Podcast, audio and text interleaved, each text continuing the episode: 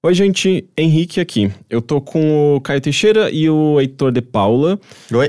Aqui pra gente trazer uma notícia pra vocês. A gente decidiu colocar o Bilheteria num hiato.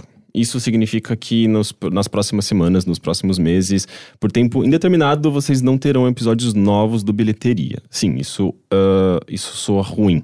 Mas a gente teve uma reunião bem longa e a gente tem conversado por muito tempo pra gente tomar essa decisão. Então eu tô aqui justamente com os meninos pra gente explicar por que a gente chegou a essa conclusão e por que a gente acha que essa é a melhor conclusão pro Overloader. É culpa do governo Bolsonaro. Tá, eu não diria que você está 100% errado, mas... Ah, não... Tá vendo? Era só pra ser uma piada, era só pra ser um comentário. É por isso que a gente vai terminar o Bilheteria, tá entendendo? É por isso. Eu faço uma piada e aí o Henrique pula e a gente vai navegar pra um oceano que a gente não tava preparado. Bem, eu realmente não tava esperando esse comentário, mas tudo bem. Não, mas eu acho que vale falar até um pouco, assim, da mudança que a gente tinha feito do ano passado pra cá, em que, tipo, esse hiato não é resultado direto dessa mudança recente. Na verdade, a própria mudança que a gente tinha feito anteriormente já vinha de uma insatisfação nossa com o formato do Bilheteria, porque ele era basicamente um podcast de 3 pessoas não plenamente informadas sobre aquele assunto, debatendo sobre aquele assunto. A incepção dele foi essa. E eu acho que muita coisa mudou desde o momento que a gente tinha criado o Bilheteria no início do site, lá em 2014. Por mais que não façam tantos anos assim, de lá pra cá, eu sinto que...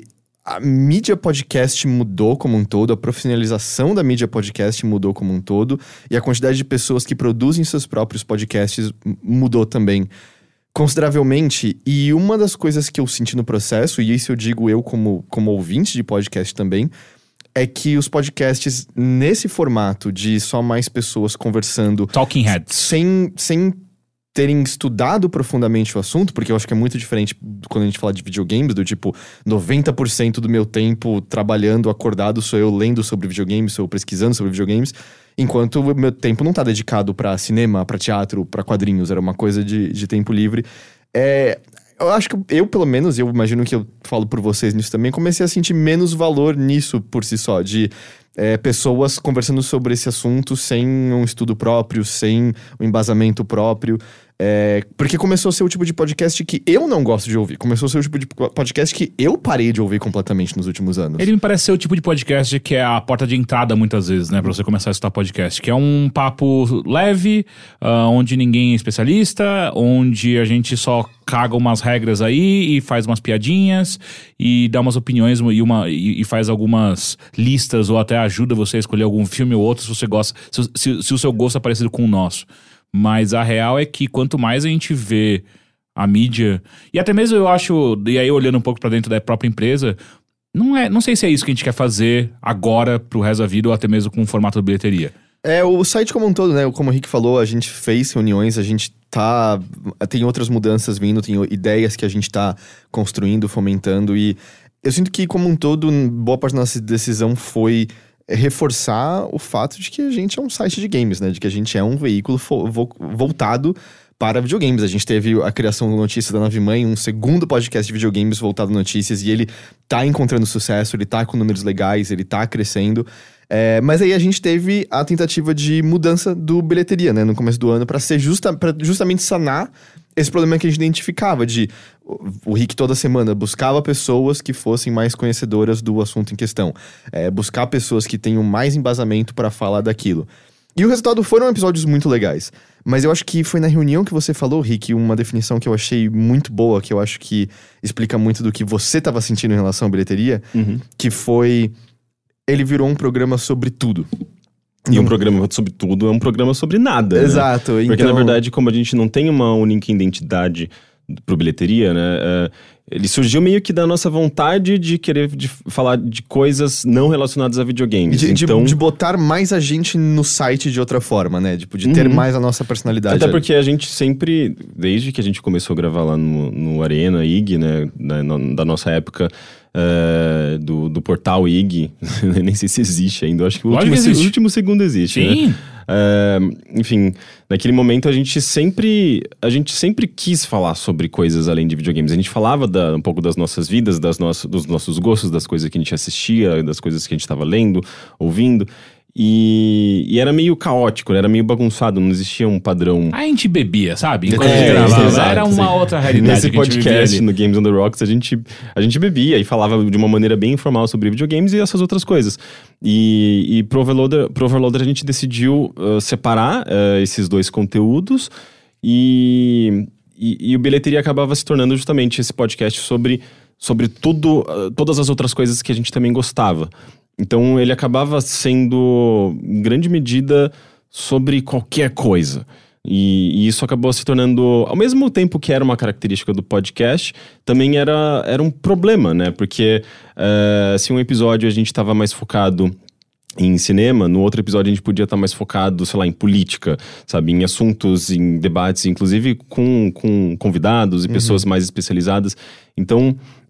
nem sempre a gente estava conseguindo, digamos, agradar todo mundo. E eu acho que isso também é uma tarefa impossível, mas ao mesmo tempo era muito comum a gente, em um episódio, ter um debate que num episódio futuro era quase que discrepante com relação a sabe, não tinha uma linha específica. Eu acho que o que você falar de agradar é uma pessoa podia começar a ouvir porque, eu gostei da conversa sobre cinema, e aí de repente o próximo episódio não tinha nenhuma relação com o cinema, ou tinha um tom completamente diferente porque a gente tava falando só de filme bosta, porque a gente tava só falando de filmes mais bobinhos. Ou então em algum momento a gente fez uma trilha B pra Krampus 2. Exato, é muito bizarro pensar que o mesmo podcast que fez uma trilha B pra Krampus 2 foi o mesmo podcast que, sei lá, teve um papo super sério com o cara que fez a sustentação oral da defesa para criminalização da homofobia no STF, sabe? Então, são coisas extremamente opostas, assim, muito discrepantes, que ao mesmo tempo que eu tenho um certo orgulho de perceber do quão longe a gente foi com esse podcast, ele se torna bastante insustentável em termos de negócio, sabe? A gente não consegue fazer basicamente a gente não consegue também ter um público fixo, porque quem gosta de política vai escutar um episódio a cada 20. E quem gosta de cinema também começou a se tornar cada vez mais errático quando a gente falava. Então a real é que não eram tantas pessoas que tinham o ânimo, a disposição ou até mesmo a vontade de acompanhar a gente nessa navegação completamente maluca que a gente fazia de assuntos. E eu também quero respeitar o tempo das pessoas, sabe? Do tipo... Às vezes tinha semanas que nenhum de nós tinha assistido, lido alguma coisa que era particularmente interessante ou que tinha alguma coisa de relevante pra falar sobre aquele assunto, mas o episódio tinha que acontecer ainda. E eu acho que isso resultava volta e meia em conversas, que eu não estou dizendo que eram necessariamente ruins, mas eu acho que eram isso. Eu acho que não respeitam o tempo da pessoa que tá dedicando a baixar o programa, a ouvir a gente e tal. E eu não gosto, sabe? Eu não quero estar atrelado a um trabalho que volta e meia provocava isso. Tirando quando a gente fala de cocô, que daí não tem problema. Aí sim, tipo, eu sou um especialista no assunto. A gente sabe, entendo. Tá? Mas... E as mudanças do podcast justamente vieram meio que pra sanar esse problema, porque... Pra buscar uma resposta, né? Em semanas em que a gente não tinha muito o que dizer, de alguma forma eu conseguia pensar em alguma coisa que tava mais quente, digamos, naquele momento, com relação a... discussões atuais, sabe? Então, a gente teve episódios mais sérios, sei lá, por exemplo... sobre quando aconteceu o Brumadinho, sabe? Tipo, as pessoas estavam muito focadas nessa discussão. Foi um evento que impactou a todo mundo. E eu mesmo, sabe? Tipo, eu tava muito impactado por aquilo. Eu queria trazer isso pro podcast até pra ajudar a trazer algum tipo de esclarecimento, sabe? A trazer algum tipo de informação que pudesse fazer com que a gente entendesse melhor o que estava acontecendo. Então, esse tipo de discussão acabava sendo... eu acho que essa nova fase, né? Tipo, ela foi muito permeada pelas discussões que estavam acontecendo no momento, mas obviamente sempre tentando trazer um pouco daquilo também do que a gente estava assistindo, ouvindo e consumindo culturalmente. Então foi uma mescla dessas duas coisas, digamos, do podcast de entrevista que a gente também já fazia no passado, né?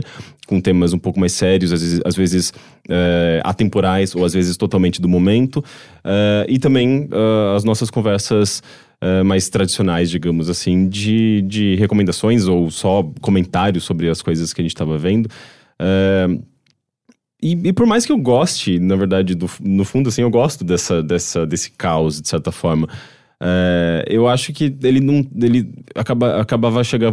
a gente chegava num ponto em que a gente não tinha muito pra onde crescer, né? Porque, justamente, a gente não tem como fidelizar um público com conteúdos tão díspares. É que era muito louco, né? Em uma semana a gente era o nosso concorrente. Em uma semana o concorrente era um podcast do Omelete. E na semana seguinte nosso concorrente era o Mamilos. Uhum. Então, assim, não tinha como a gente concorrer com esses podcasts que são focados nesses assuntos e atendem muito bem aos ouvintes com isso. E a real também é que, e uma coisa que a gente conversou também, os números acompanharam. É simples assim, os números do Bilheteria não acompanharam. Acho que deve dizer, o Notícias da Nave Mãe é um podcast mais novo e ele já passou do Bilheteria. Exato, ainda o Mothership é o nosso carro-chefe. E aí, olhando de um ponto de vista de negócio também, que a gente precisa olhar. O Mothership é o carro-chefe, é o produto mais conhecido editorial do Overloader. É o que guia boa parte do que a gente faz no site e também carrega muito do que a gente acredita pro Overloader. E quando a gente começa a olhar para números crus para o Bilheteria, apesar da gente entender que o Bilheteria poderia ser uma porta de entrada para as pessoas, para o resto do Overloader, a real é que o Bilheteria ele tomava muito tempo nosso. Era cansativo, ainda mais nessa nova fase onde a gente tinha que achar um ou dois convidados toda semana. Uhum. A pauta era bem mais elaborada. A pauta era bem mais elaborada. Eu tinha que dedicar bastante tempo estudando a pauta, pesquisando. Em alguns episódios eu passei meio que a semana inteira, assim, pesquisando e lendo e escrevendo e elaborando. E aí, quando você olha dessa maneira que, tipo, hoje em dia são duas pessoas produzindo coisas do Overloader, o Henrique e o Heitor. E aí, quando você pega 50% dessa equipe, que é o Henrique, passando uma semana ou mais pesquisando sobre o assunto pra poder falar, ele não vai ter tempo de estudar pra videogames. Exato. Ou seja, o carro-chefe acaba sofrendo pra ter o Bilheteria acontecendo. E a gente negligenciou o nosso canal do YouTube no processo e coisas... Foi uma decisão. Inicialmente, foi uma decisão. A gente decidiu isso. A gente entendeu que exatamente qual que seria o foco, né? Exato. Não tô dizendo que foi uma consequência inesperada. Foi uma decisão muito pensada, mas que agora, 4 meses depois, a gente tá olhando e falando, não, acho que é outro caminho que a gente tem que seguir. A gente deu o tempo necessário pra maturar. Se fosse pra virar o Bilheteria desse jeito, ele já estaria dando sinais. A gente não esperava que ele fosse dobrar de tamanho do nada, mas que sinais mais claros de que as pessoas querem isso teria ficado. Porque a gente vai fazer o quê? São 5 anos de site, não é? Esse ano? Sim. E basicamente, sabe, a gente tá procurando maneiras ativas de crescer. A gente tá procurando maneiras ativas de trazer mais dinheiro pro site. Óbvio, não é que do nada a gente tá tentando competir com os maiores. Não, mas a gente visa um crescimento e a gente tá olhando pro tipo de conteúdo que a gente produz, pro tipo de alcance que a gente tem. E na equação, o Bilheteria basicamente não entrava. O Bilheteria tava ficando de fora, né? Ele não compensa a produção. Essa é a grande verdade, né? Porque como ele não tem um crescimento, o próprio público que acompanha dá esse tipo de feedback pra gente, né? Tipo, tem pessoas que gostam muito, tem pessoas que não gostam, pessoas que gostaram muito das mudanças, pessoas que não gostaram. Então, isso fica evidente, assim, esse impasse. Ele fica evidente no próprio feedback do público. Então, não faz sentido a gente manter um produto pra gente que tem esse problema, que é problemático. E que não tem um potencial de crescimento tão grande. Da mesma maneira, não faz sentido manter um produto que acaba impedindo a produção de outras coisas que podem ser muito legais. Então, a gente tem tido essas reuniões, né, tipo, nas últimas semanas, e a gente tem percebido que é o mais correto, né, tipo, do ponto de vista... Da nossa produção, dos nossos valores, das coisas que a gente quer desenvolver pro site, inclusive para permitir que a gente possa fazer coisas legais. E a gente tem muitas coisas legais em mente, a gente tem planejado algumas novidades e para que elas se concretizem, a gente tem que colocar o Bilheteria num hiato para que a gente possa produzir essas outras coisas. Então, é meio que uma troca, de certa forma. Eu acho que para muita gente, talvez, não seja uma troca válida, porque muita gente, talvez, acompanha a Bilheteria justamente pelo fato dele não ser sobre videogame. E muito desses... Olha, 100% desses nossos conteúdos são focados em videogame. Mas, ao mesmo tempo, isso permite que a gente cresça, né? E eu acho que, pra gente, isso é o mais importante. Sim, e uma coisa que é importante é que esse ato, o que a gente coloca como ato porque, de fato, o Bilheteria, quando ele nasceu, eu tava escutando, inclusive, o primeiro episódio hoje. O Bilheteria, quando ele nasceu, foi muito do que o Rick já falou, sobre quando a gente tinha discussões, assim, num podcast de games, a gente falou, pô, vamos separar. E, no final das contas, eu tava lembrando quanto, durante muito tempo, foi só muito, meio que um hobby nosso, o Bilheteria. Uhum. O Bilheteria era algo que a gente fazia realmente, sim, zero preparo, simplesmente sentava lá, tipo, ô, fala aí o que você assistiu, gostou, leu, não importa o que seja. E enquanto a gente não tá nesse momento onde a gente tem tempo de sobra pra colocar num hobby, pra dar risada, se a gente faz um podcast um pouco mais leve e ele não dá retorno e a gente tá tranquilo com isso, ele fica em ato. E também se a gente não descobrir um outro formato pra ele. Às vezes tem um formato que a gente não pensou sobre Bilheteria e faz sentido a gente abordar e voltar com ele. Mas no momento agora o que a gente enxerga é, vamos focar em outras coisas que estão vindo por aí, pelo site. São 5 anos de Overloader.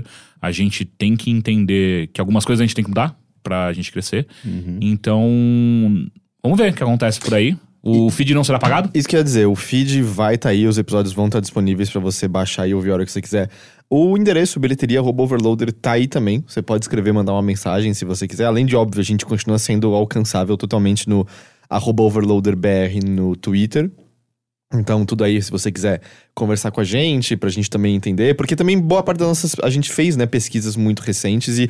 A gente não quer dizer... O Bilheteria tem sua audiência. Sim. Eu não acho que era um programa ruim. Mas também a gente... Eu espero que isso não soe mercenário da minha parte. Mas a gente também verificou que o Apoia-se, nossa campanha no Apoia-se, que é a principal coisa que mantém a gente de pé, não, ao que tudo indica, a maior parte dos apoiadores, pra não dizer quase todos, não estão vindo por conta da Bilheteria, necessariamente, né? Vem porque as pessoas gostam de ouvir a gente falar sobre games e também gostavam de ouvir a gente falar sobre algumas outras coisas aqui ou colar, mas não é porque o Bilheteria é uma porta de entrada pro Overloader, necessariamente. Pelo menos ao que tudo indica, certo? Sim. O Bilheteria era um cafezinho que a gente servia depois do jantar que a gente... cozinhava pra vocês com todas as coisas de games, só que o cafezinho começou a tomar muito tempo, a gente começou a dar tanta energia pro cafezinho que o jantar talvez estivesse perdendo, às vezes, um prato de entrada. Na verdade, eu acho que ele até conseguiria ser uma porta de entrada. O problema é que se a pessoa ela chega no Overloader, ela vai se deparar com um monte de videogame.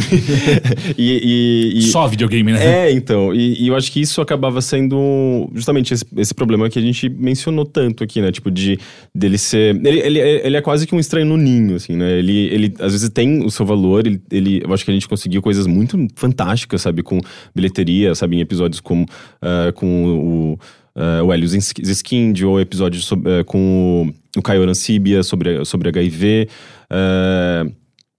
enfim, a gente gravou tantos episódios excelentes, eu sinto, assim, sobre temas importantes, mas também esses episódios mais divertidos mesmo, sabe? Eu acho que foi um podcast bom, só que eu acho que se a pessoa acompanha a gente só pelo Bilheteria, eu sinto que ela não vai alcançar 100% do Overload. Ela vai alcançar tipo, uma pequena parte do que é o que a gente produz e acaba sendo, não sei, assim, tipo...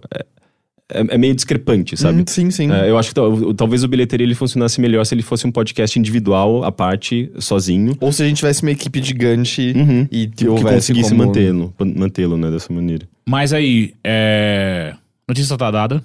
Sim. É isso por enquanto. A gente não tem... Como a gente apontou, não sabe o que vai acontecer com ele. Pode ser que ele nunca mais volte, pode ser que volte. Mas a gente vai fazer uma eulogia, né? Eulogia, né? Pra ele, de... Eu acho que em português, curiosamente, é só elogio, não tem o U. Tem certeza? Eu já vi essa palavra em português. É porque em inglês tem o eulogy, que é quando você lembra sobre a pessoa que se foi e tudo mais. E eu me lembro que uma vez eu fui traduzir em português é só elogio. É? Eu acho que sim. A gente vai elogiar pra caralho então agora o Bilheteria. É isso que a gente vai fazer. Eu acho que a gente consegue elencar nossos episódios favoritos, nossos momentos top 10? Favoritos. Não precisa ser o top 10, eu acho que só lembrando dos nossos episódios favoritos, dos momentos que marcaram a gente durante essas gravações já é alguma coisa. Eu mesmo tenho uma lista relativamente grande aqui, eu acho que... Sim, você colocou todos. Eu coloquei... eu acho que todos, não todos, mas uma boa parte dos nossos, das entrevistas e episódios que a gente fez focado em temas específicos. Porque você foi biased. Talvez, não, porque eu acho que pro público, eles conseguem identificar, por exemplo, lembrar com mais facilidade, assim, de conversas aleatórias que a gente teve, que foram momentos engraçados, ou discussões que a gente teve entre a gente. Só que isso, pra gente em si, isso é meio que a coisa mais rotineira. Então, o que acaba marcando pra gente é quando vem alguém de fora e grava com a gente, e traz, quando a gente traz uma nova voz, quando a gente fala de algum assunto que justamente a gente não aborda normalmente. E eu acho que são justamente esses episódios que me marcaram mais, sabe? Que fizeram a gente sair da zona de conforto, que fizeram a gente pesquisar algum tema, que fizeram a gente se preparar, sabe, para uma discussão um pouco mais aprofundada. E esses, certamente, são os episódios que mais me marcaram aqui no Bilheteria. Tanto é que os últimos episódios que eu gravei aqui, desse ano, né, que eu tava tocando Bilheteria, foram justamente os episódios que eu mais tive que me preparar, sabe? Que muitas vezes era só eu gravando com uma outra pessoa, sabe? Então eu tinha que ter controle pleno das coisas, eu tinha que estar preparado para fazer as perguntas certas. Então esses episódios me marcaram de alguma forma, porque era fora do convencional, digamos assim, né? Então, por exemplo, o último episódio... Aliás, um dos últimos episódios com o Rafa Moritz e o Beto Parro, eu gostei bastante, Mistérios da Mente, que a gente falou sobre... política, não política, vai, mas tipo o mundo contemporâneo, a nossa realidade de um ponto de vista da psicologia e do mentalismo, que é muito legal. A gente, aliás, o episódio também que eu gosto muito foi com o Pedro HMC e o Paulo Iotti, sobre justamente criminalização da homofobia. O episódio com o Ivan Mizanzuki, sobre o caso Evandro, que foi muito legal essa entrevista. O episódio que o Heitor também participou, com o Olga Mendonça, sobre o Nós, que foi uma conversa muito legal. A gente teve um episódio também recente com o Pablo Vilaça sobre representatividade no Oscar 2019 e a hipocrisia do Green Book. Um episódio também que eu gostei bastante foi a entrevista que eu fiz com a Ceci Martins e o Paulo Bodiani, que é um pesquisador da USP, sobre Brumadinho, que foi, eu acho que, bastante esclarecedor.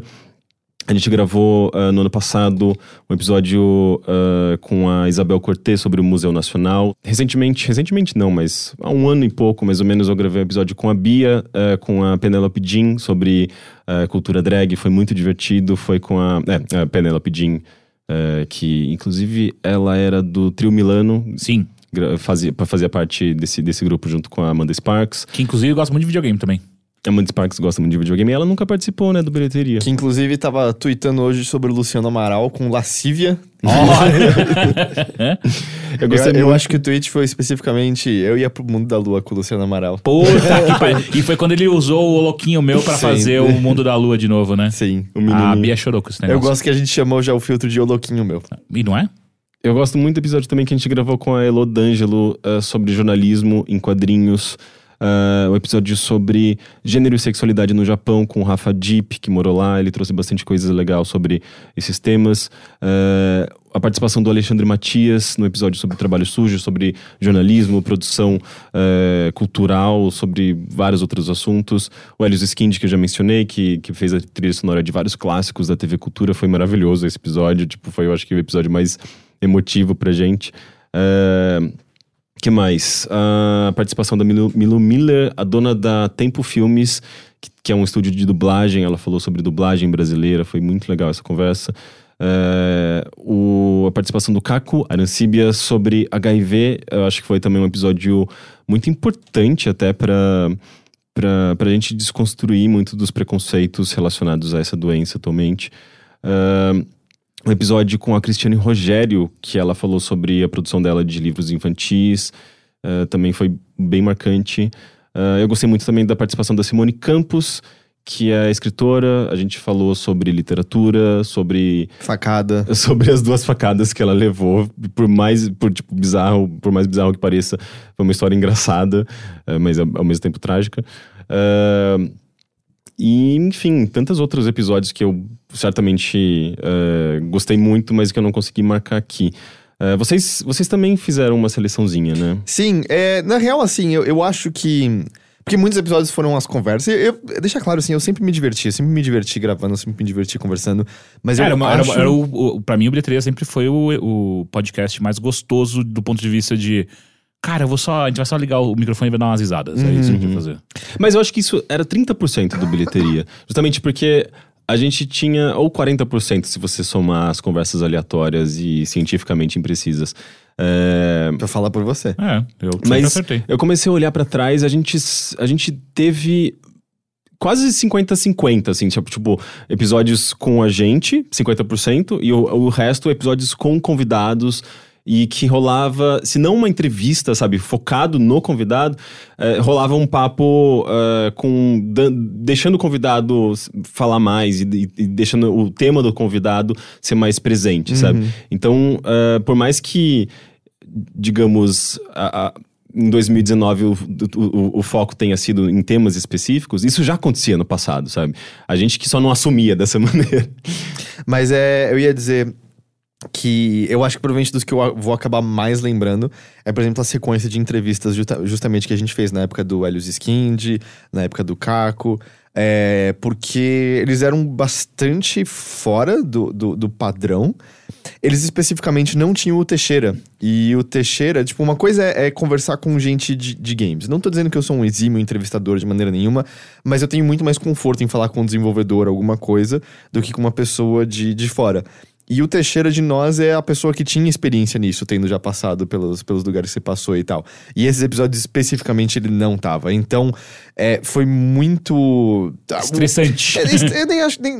É que estressante tem uma carga negativa. É questão, assim, de o tempo que eu me preparei e o quão nervoso eu tava pra todos esses episódios. Que são os episódios que eu gravei recentemente também. É o mesmo fenômeno. O do Helios Ziskind, eu me lembro de ter aquilo que, sei lá, algumas pessoas têm quando elas estão ligando no despertador para ir pro aeroporto, que é acordar de hora em hora achando que você perdeu o horário, porque eu queria que tivesse tudo pronto para quando ele chegasse em casa. Aí o Rick se atrasou e aí a gente teve que fazer sala para ele.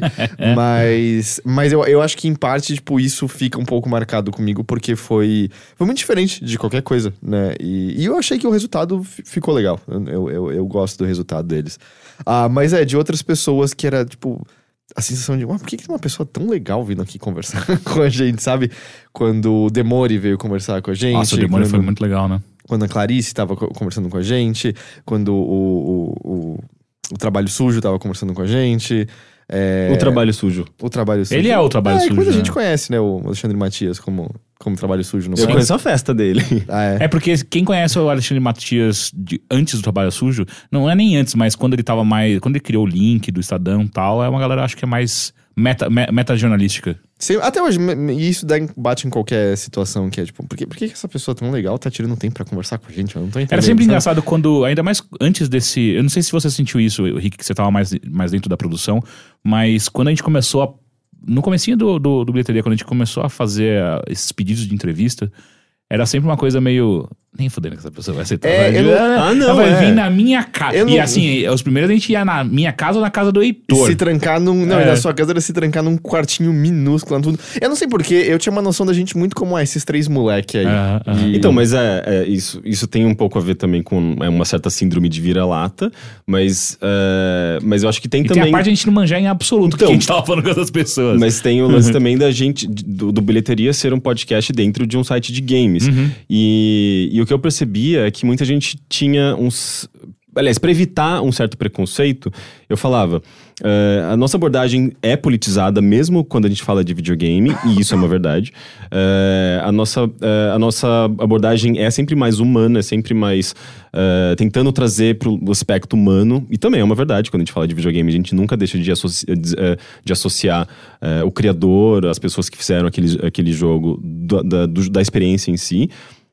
Então eu sempre tentava mostrar que por mais que fosse um site... Aliás, por mais que fosse um podcast inserido dentro de um site de games, ele conseguia existir como uma... Sabe, um podcast de cultura, um podcast no qual a gente falava de assuntos sérios. Essa hora que a gente descobre que o Rick tinha vergonha da gente, fazia toda uma apresentação gigante. Ele fez até a gente não participar do Bilheteria pra ele poder chamar os amiguinhos de verdade dele. Não, porque a questão é, quando você chama uma pessoa que tá num universo completamente distante de videogames... E ela pode consumir, pode olhar para videogames apenas pelo que aparece em notícias, por exemplo. Ela pode ter uma visão bastante deturpada do que é videogames. Ela pode achar que videogames são apenas jogos violentos, que causam violência, que sabe, tipo, ela pode ter uma visão muito negativa. É só a gente não chamar o Coronel Telhado também. Não, né? eu chamei o... Seria incrível, inclusive. Advogados, chamei pesquisadores, universitários. São pessoas que não estão necessariamente atreladas ao universo que a gente vive, que é justamente o universo de cultura pop, de entretenimento. Então você precisa preparar essas pessoas, sabe? Preparar o terreno. E até pra elas saberem onde elas estão se metendo, sabe? Acho que nada preparava elas pra chegar num quartinho lá da minha casa. Eu só ouvi que o Rick tem muita vergonha da gente. É verdade. É tipo, não, esses dois não aparecem, então tá tudo bem.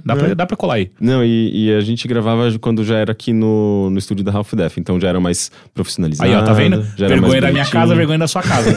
Basicamente é isso. O bilheteria tá acabando porque o Henrique não aguenta mais de vergonha de nós dois. Só que sabe qual é a pior? Eu tenho vergonha de mim, então jokes on you, ok? Você acabou sua lista pra eu falar a minha? Eu não sei, eu não vou... eu também vou sempre lembrar com muito carinho do Mares da Mente. Uhum. Foi muito gostoso, né? Foi um episódio bem legal. Sim, o Mares da Mente que a gente fez com a Alessandra Dutra, que é uma psicóloga incrível, e foi lindo, né, aquele episódio, né? Foi muito bonito, eu lembro. Eu gostei bastante. Então. Então, sei lá, na verdade tem vários. Eu nunca desgostei, como eu falei, de gravar. Eu sempre me diverti, mas eu acho que são esses que vão ficar mais marcados na minha cabeça. Mas é muito louco pensar que faz, tipo, 5 anos gravando esses episódios. Eu tava voltando, olhando na lista, e é muito... A gente falou muita coisa, né? A gente falou muita coisa. Muita merda a gente falou também. Literalmente, às vezes. E, inclusive, eu vou puxar minha lista aqui. Eu vou trazer os episódios de bilheteria de raiz. Então, pô, Krampus 2 pra mim foi um grande acontecimento E eu diria assim, na podosfera, tá? Quantos podcasts fizeram uma trilha, meio que um áudio comentado, um director's cut... Quanto Krampus 2, cara, se você for agora baixar o episódio de Krampus 2 e a gente te indica, te ajuda a dar play junto com a gente, você vai ter os melhores comentários possivelmente. A única maneira de você assistir esse filme corretamente é com o nosso podcast Krampus 2. Será que não foram vários que fizeram isso? Não, acho que só a gente. Um outro muito importante foi quando a gente alavancou o grande Diário de Exorcista, a popularidade e, quem sabe, ao Oscar um dia. Que aí eu espero que eu dedique a mim. É verdade, a bilheteria entra no hiato sem que a sua desejada entrevista com Renato Siqueira aconteça. E eu vou deixar bem claro, essa entrevista só não aconteceu porque nem o Heitor nem o Henrique deixaram eu fazer. Eu só não gostaria que o entrevistado saísse nos tapas com você. Ele não ia sair nos tapas comigo, mesmo porque ele ia perder. Pode ser, não vai ter vencedor. É tipo o Alien vs Predador. Não importa quem vence, a gente sai perdendo. Não importa quem vence, todos ganham. Um outro que eu gostei muito de gravar, cara, e tipo... Foi um dos episódios mais gostosos, assim, de leveza e ao mesmo tempo nervosismo. Que foi quando a gente gravou os 2 anos de Overloader. A gente fez uma bilheteria lá no estúdio do Teteu. E, cara, foi uma delícia gravar aquele negócio, tipo, com público em volta da gente, a gente falando uma pá de bosta. Mas nada impede de fazer alguma outra coisa. Claro, mas é que esse pra mim foi um muito gostoso. Deu muito certo pra uma coisa que a gente não se preparou o suficiente. Sim. Como assim? Eu me preparei. Porque na verdade era improvisado, né? Como você prepara o improviso? Eu preparei um monte de coisa pra aquele podcast. Exato. Ele veio com brincadeira, você não lembra? Ele veio com brincadeira. Mas eu achei que não era o suficiente, eu precisava ter preparado mais conteúdo pra uma hora, pelo menos. Eu gostei muito do episódio que a gente gravou com o Zamiliano, porque acho que ali foi um dos episódios que a gente... meio que virou uma chavinha de falar de coisas sérias, sabe? Tipo, foi a primeira vez que a gente teve um convidado que era extremamente especialista em algo muito... Porque quem não sabe, o Zamiliano, ele é assistente social e ele é muito ativo hoje. Naquela época ele não tinha, mas hoje em dia ele tem o Revolu Show, que é um podcast que eu gosto muito. Aconselho você, inclusive, a escutar. Então ali acho que virou uma chavinha de... Cara, tem algo muito legal pra gente chamar essas pessoas aqui, né? Mas ao mesmo tempo é curioso, né? Como a gente ficava muito feliz de ter conseguido fazer essas entrevistas mais sérias, de tocar nesses assuntos, de, tipo, pensar, putz, isso daqui é muito importante, sabe? Daí a gente ia ver os números e, tipo, nunca era muito melhor e às vezes era até pior, sabe? Do que uns episódios normais no qual a gente falava sobre entretenimento, sobre qualquer coisa. Justamente porque... meio que saía um pouco da linha do que as pessoas esperavam, talvez, do Bilheteria. Sim. O próprio episódio de HIV, eu falei, putz, esse aqui vai bombar, sabe? E não, ele foi pequeno, sabe? Então, pra gente que produz, é bastante frustrante isso. E aí, eu como uma das pessoas que durante... Nos últimos meses a gente tem conversado muito sobre quais são os rumos do Overloader. E eu bati muito sobre qual é o espaço do Bilheteria de fato aqui. Eu vou falar o meio paradoxal, que eu sinto que tem horas que a audiência ela não é importante pro que a gente tem que fazer, que é o trabalho jornalístico, sabe? Tipo, boa parte da produção jornalística que a gente tem hoje em dia, ela não dá audiência. O que dá audiência de verdade, a gente sabe, são listas do BuzzFeed. Então... Nem isso mais se dando audiência, né? Eles estão demitindo umas pessoas.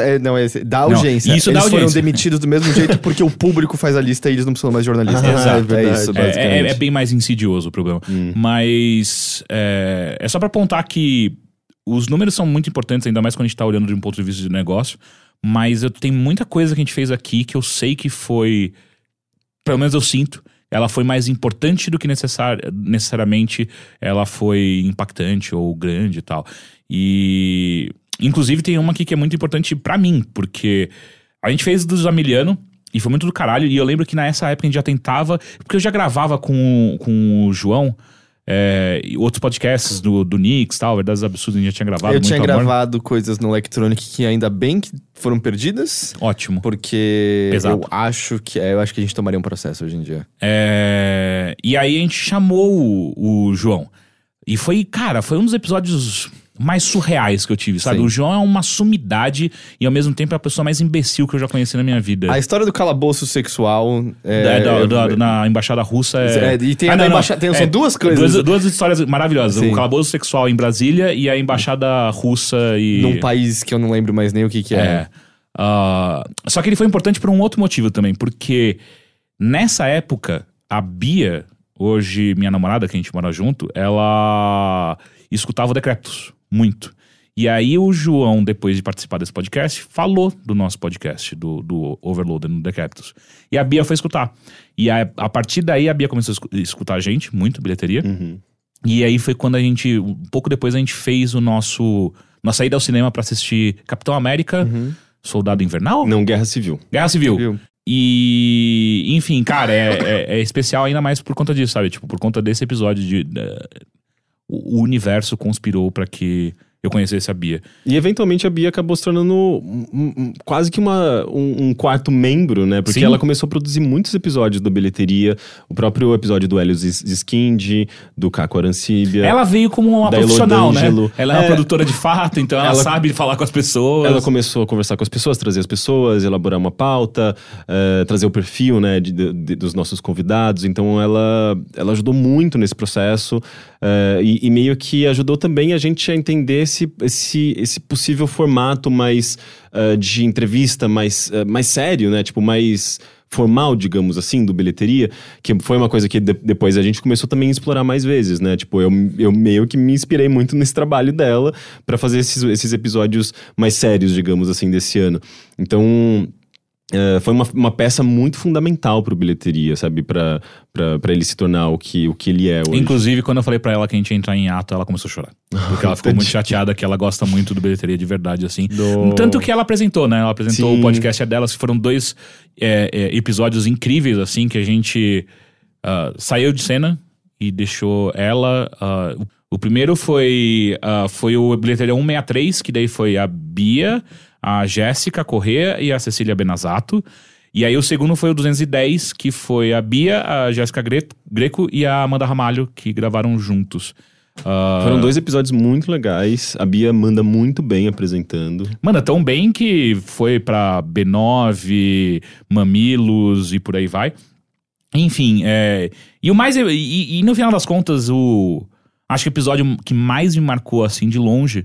E talvez seja porque eu tava escutando isso hoje, foi o primeiro. Eu tava escutando o primeiro Bilheteria, cara, e... Sobre o que a gente falou? A gente falou... Você teve um papo seríssimo.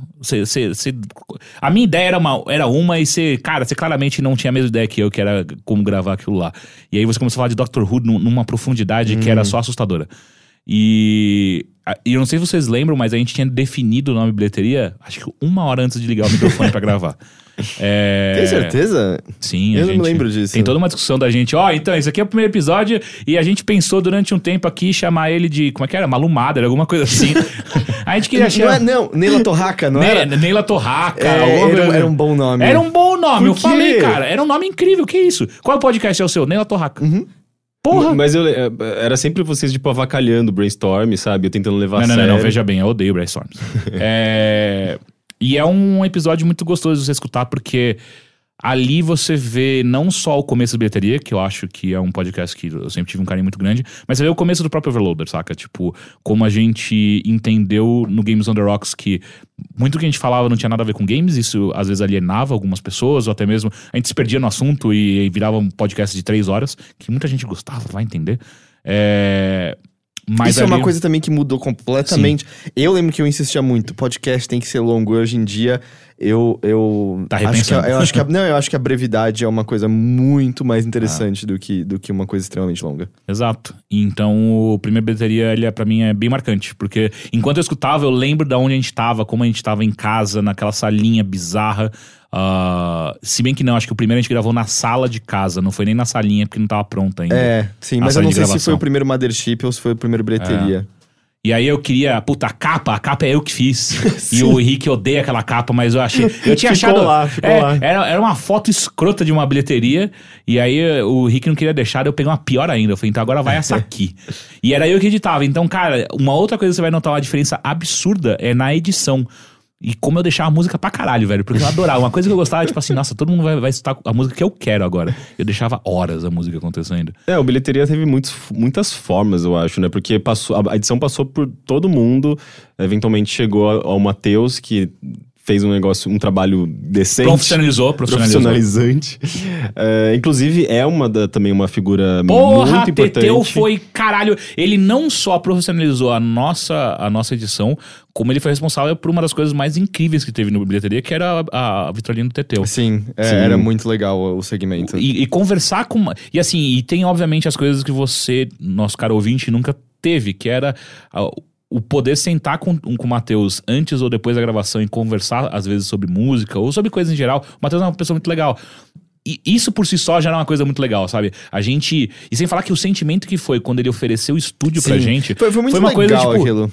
Eu lembro que em algum momento a gente parou e olhou um pra cara do outro, tipo, mano, a gente tem um estúdio. Nem no IG a gente tinha um estúdio. A gente gravava no estúdio que era estúdio de vídeo, não era um estúdio de áudio. E ali a gente passou a gravar no estúdio. Em todos os lugares, o estúdio, a casa tomada foi... Tomada ou tombada? Tomada. Acho que é tomada. Foi muito legal. E eventualmente a sala dele também. E ele se desdobrou pra gente gravar na sala dele, porque ele já não trabalhava mais nesses lugares. E foi inclusive na sala dele que a gente gravou o Mares da Mente. Sim. Uhum. Inclusive, lembrando, né, o Matheus Leston é a pessoa que fez as trilhas, né? Do Mothership e do Bilheteria. As musiquinhas introdutórias. O Mothership continua, tá? Do que tá falando, parece que acabou o Overloader, né? Não, é só o Bilheteria. Mas é porque muita gente não deve saber quem que é o Matheus Leston. Afinal de contas, tipo, ele também não participa e a gente não menciona mais o nome dele há muito tempo, né? Ele tá morto pra mim. Não, sabia. Foi você que matou, né?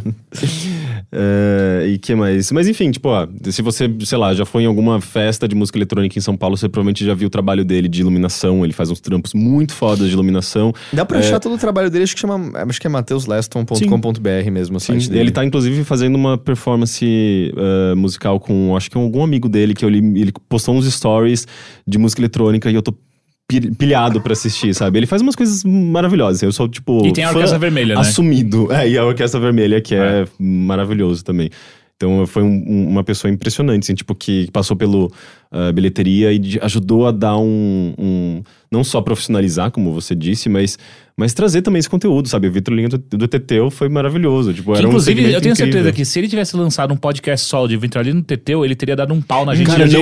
Não tem nada parecido aqui no Brasil de podcast de análise musical. O Kirk Hamilton, né, que era do Kotaku, eu sei que ele começou bem mais recentemente um podcast disso, chama Strong Songs lá fora.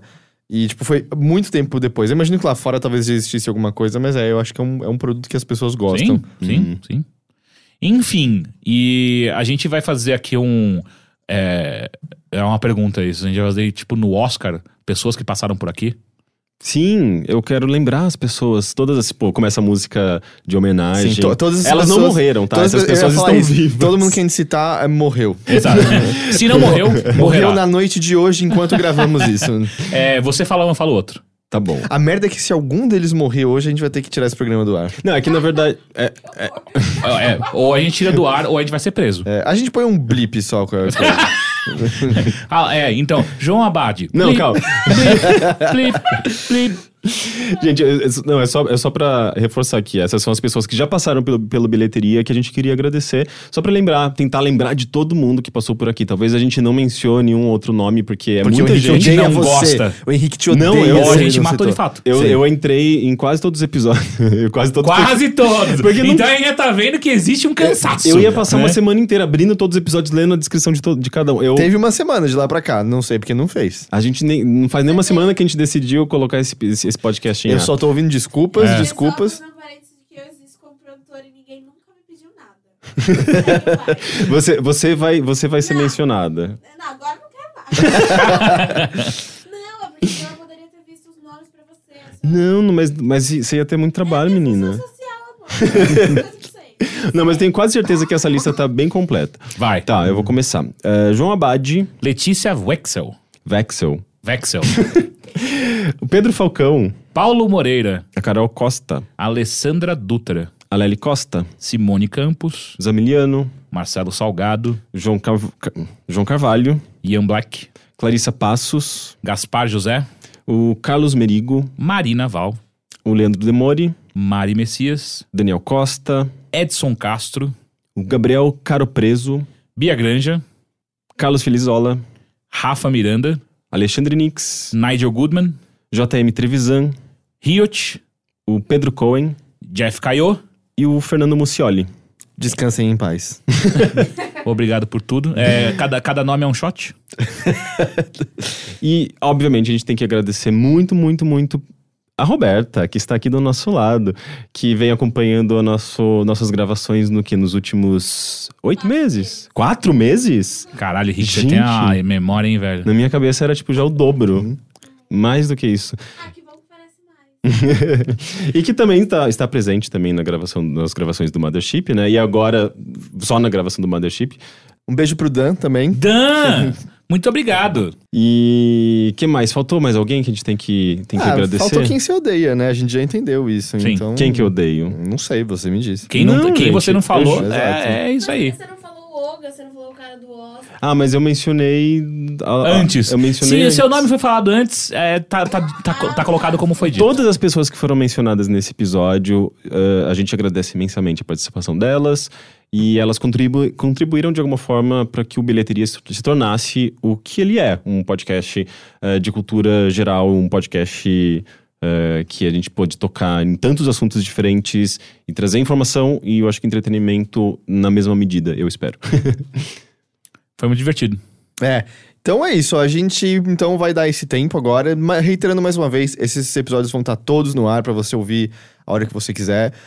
Bilheteria@overloader.com.br tá no ar ainda, você pode mandar uma mensagem através de lá. Se você quiser mandar através do Twitter também, @overloaderbr, ou também através do Facebook, facebook.com/overloader. Todas são maneiras de você entrar em contato com a gente, ok?